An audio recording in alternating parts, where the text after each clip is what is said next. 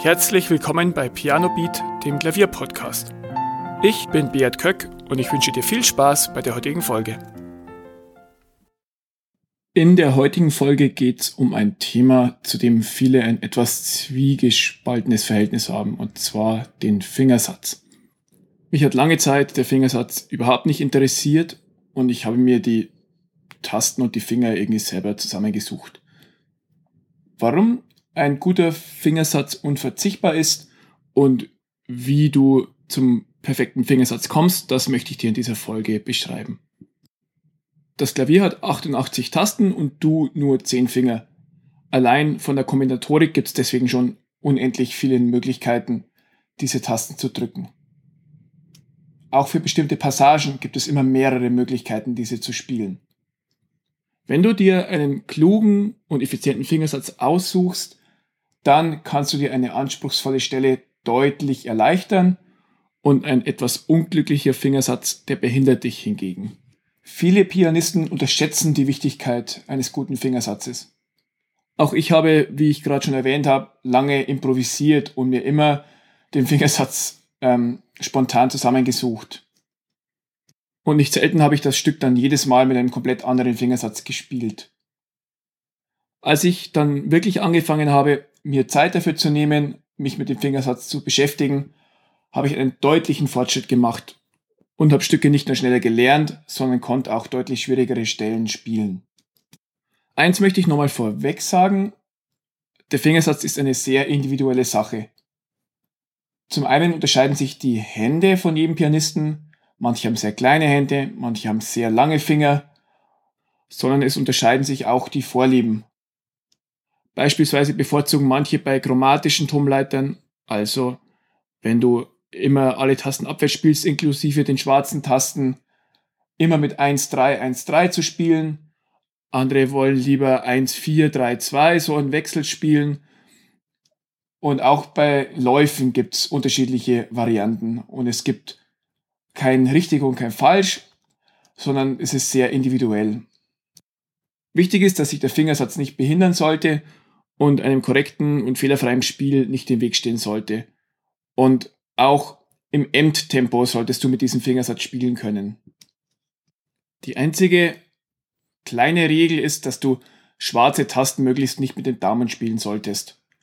Weil das ist in den wenigsten Fällen sinnvoll. Es sei denn, du spielst wirklich zum Beispiel Fis, Gis und A ist nacheinander, dann sind die Hände eh schon oben. Aber ansonsten musst du zu oft deine Hand hoch und runter schieben und behinderst dich vor allem bei schnellen Stellen.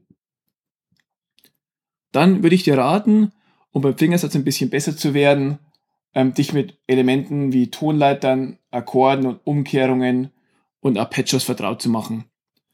Die tauchen wirklich immer wieder in Stücken auf und wenn du die dann wirklich schon fast im Schlaf beherrschst, dann tust du dich auch leichter, einen Fingersatz zu finden und auch beim Blattspiel tust du dich da leichter.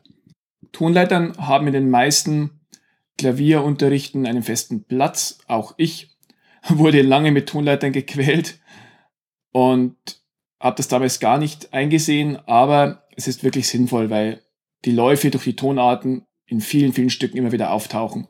Und du lernst dadurch auch so Techniken wie den Daumenübersatz oder wie du bestimmte Stellen einfach klug spielst. Im Folgenden möchte ich dir noch eine kurze Herangehensweise beschreiben, wie du den richtigen Fingersatz für Stücken dir erarbeitest. So gehe ich vor und du kannst es vielleicht mal ausprobieren, vielleicht ist es auch für dich die richtige Vorgehensweise. Viele Ausgaben von Klaviernoten haben bereits einige Vorschläge drin. Bei manchen steht fast jede Taste beschriftet oder jede Note. Bei anderen sind nur ganz, ganz wenige Anmerkungen bei schwierigen Stellen. Ob und wie viele Vorschläge sinnvoll sind, da sind sich die Experten uneinig und auch die Pianisten haben unterschiedliche Vorlieben. Ich mag es am liebsten, wenn ein paar wenige Vorschläge eingeschrieben sind, zum Beispiel bei schwierigen Stellen, wo sich der Herausgeber etwas gedacht hat und die wirklich auch für fast jeden Handtyp passen. Aber wenn die mir gar nicht passen und ich eine andere Spielweise deutlich besser finde, dann streiche die auch durch und schreibe meine eigene Variante hin. Wenn du dir einen Fingersatz erarbeitest, solltest du diesen auch unbedingt in die Noten schreiben. Denn du vergisst ihn sonst wirklich schnell. Spätestens, wenn du das Stück ein paar Monate nicht spielst und dann wieder zur Hand nimmst, dann wirst du dich nicht mehr erinnern. Und ich bin immer wieder heilfroh, wenn ich von einem Stück, das ich schon mal konnte, Fingersätze reingeschrieben habe und mich an denen orientieren kann. Du solltest dir auch nicht jede Note mit dem Fingersatz notieren, sondern wirklich nur so, dass sich der Rest von selbst ergibt. Da brauchst du wahrscheinlich ein bisschen Übung, wie viele ähm, Notierungen sinnvoll sind, aber das kriegst du mit der Zeit auch heraus. Ein wichtiger Tipp ist, dass du bei schwierigen Stellen auch immer wieder mal im M-Tempo spielen sollst. Weil manche Stellen, die kriegst du langsam auch mit einem bestimmten Fingersatz hin, aber spätestens dann, wenn es schneller wird, dann kann es sein, dass dich der Fingersatz behindert. Also wenn du das erste Mal den erarbeitest, spielst du die Stelle vielleicht ein paar Mal langsam und dann nochmal schnell, um zu überprüfen, ob sich dein Fingersatz auch für die Aufführung dann eignet. Ansonsten solltest du wirklich immer möglichst faul sein. Machst dir zum Ziel, einen Fingersatz zu suchen, bei der sich deine Hand möglichst wenig bewegen muss.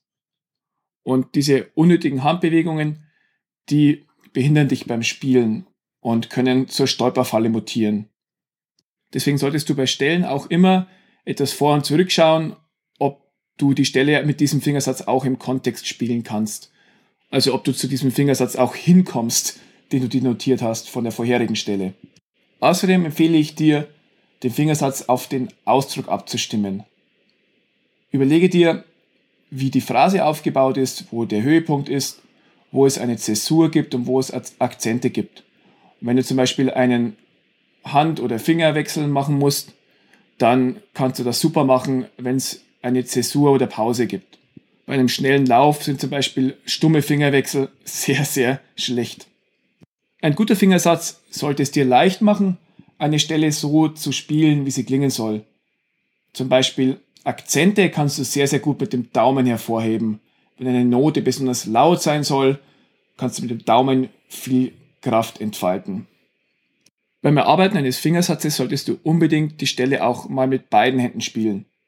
Manche Fingersätze kannst du mit einer Hand sehr gut spielen, aber wenn dann die zweite Hand dazukommt, dann wird's knifflig und dann musst du dich vielleicht auch nochmal umentscheiden. Wenn du die paar Punkte beachtet hast und dich für einen Fingersatz entschieden hast, dann schreibe die auch bitte unbedingt rein. Hab immer einen Bleistift oder Radiergummi zur Hand und notiere ihn, wie gerade gesagt, mit dem richtigen Maß in deinen Noten. Die Gedanken zum Fingersatz solltest du dir übrigens bereits ganz am Anfang deines Lernprozesses machen. Es kostet zwar etwas Mühe und manchmal möchte man einfach nur drauf losspielen, aber die Mühe ist es wert. Wenn du ohne einen festen Fingersatz einfach drauf losspielst, dann schleichen sich vielleicht ungute Verhaltensmuster oder ungute Bewegungen ein und der Fortschritt wird deutlich langsamer. Auch viele Fehler beim Vorspielen resultieren aus einem schlechten Fingersatz oder einen, den du nicht gut verinnerlicht hast. Und wenn du dir wirklich die Mühe machst, am Anfang des Übens dir den Fingersatz zu notieren und zu überlegen, dann kannst du diese unnötigen Vorspielfehler auch teilweise vermeiden. Ich hoffe, ich konnte mit diesem Plädoyer für einen guten Fingersatz oder für die Mühe, dir einen guten Fingersatz zu überlegen, dich ein bisschen überzeugen. Und wenn du bisher immer einfach drauf losgespielt hast, vielleicht probierst du es mal aus und überlegst dir einen sinnvollen Fingersatz und investierst auch die Zeit. Sie wird sich auf jeden Fall auszahlen. Vielen Dank, dass du zugehört hast. Weitere Informationen zum Podcast findest du in den Show Notes und auf pianobeat.de.